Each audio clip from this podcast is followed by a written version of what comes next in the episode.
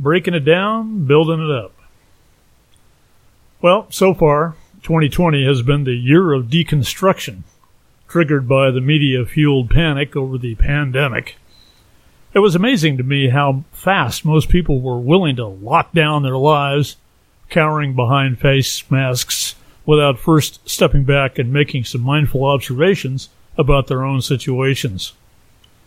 With the CDC drastically revising down corona fatalities as we speak, this starkly reveals a teaching moment for all of us about money and power and how common sense got lost amid the cortisol fight and flight from Hollywood movie type scenarios that were both falsely reported and exaggerated. The event has shown us what we wanted to believe overrode empirical facts to fit our narratives of environmental dangers and self destruction. That media outlets over the past 40 years have increasingly relied on worst case scenarios and cherry picked facts to support frightening narratives.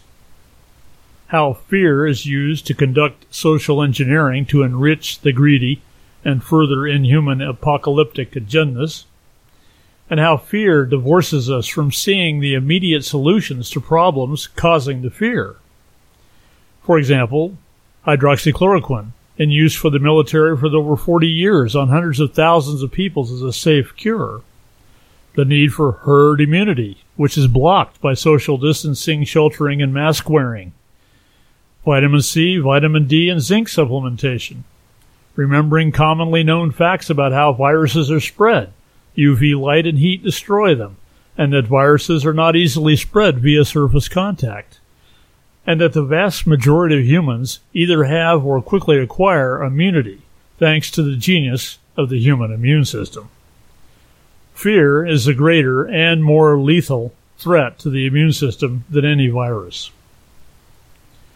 All that notwithstanding, what is most important about this is how enforced isolation has brought us face to face with what is important in our lives, whether it be alone time, our intimate relationships or lack thereof, what it means to be productive, and how important our individual freedom is to us. This has been a major social deconstruction event and will ultimately lead to a greater sense of gratitude for what we do have and a greater empathy for all living things. There's a deeper meaning for me personally. I've lived most of my life without a lot of material stuff.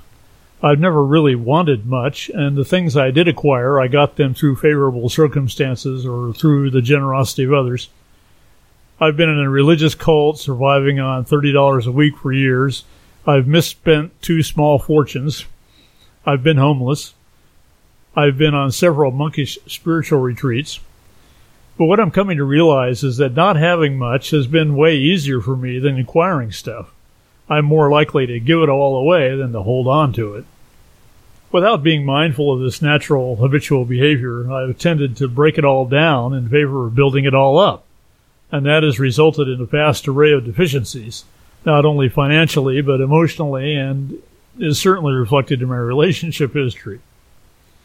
Tearing it all down and clearing the land allows for new creations, new higher ways of being and having, bigger and better ways to be what and who I am. But if I just stop at clearing the land and begin another search for something to tear down, aren't I going against the basic design and urge of the universe to create beyond measure? Yes, destruction is a form of creation, but creation comes before destruction. What is the next level? What possibilities are there that can now come into being on this newly cleared land? How can I create new ways of being, new ways of doing things, and new ways of having?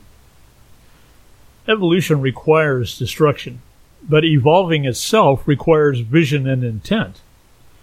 It's easy to get enamored with discovering how and why it all fell down. But once that is done, it's time to take what was learned from the fall and apply it to glorious and inspired visions of what now could be. So the world has fallen down. The pieces are at our feet. Now is the time to step up, create a new vision of greatness, and carry on with the supreme knowing that the universe has our back and the angels are cheering us upward. You have been listening to This Quantum Life by Boyd Martin. Brought to you by the Quantum Health Newsletter from Pure Energy RX. www.pureenergyrx.com.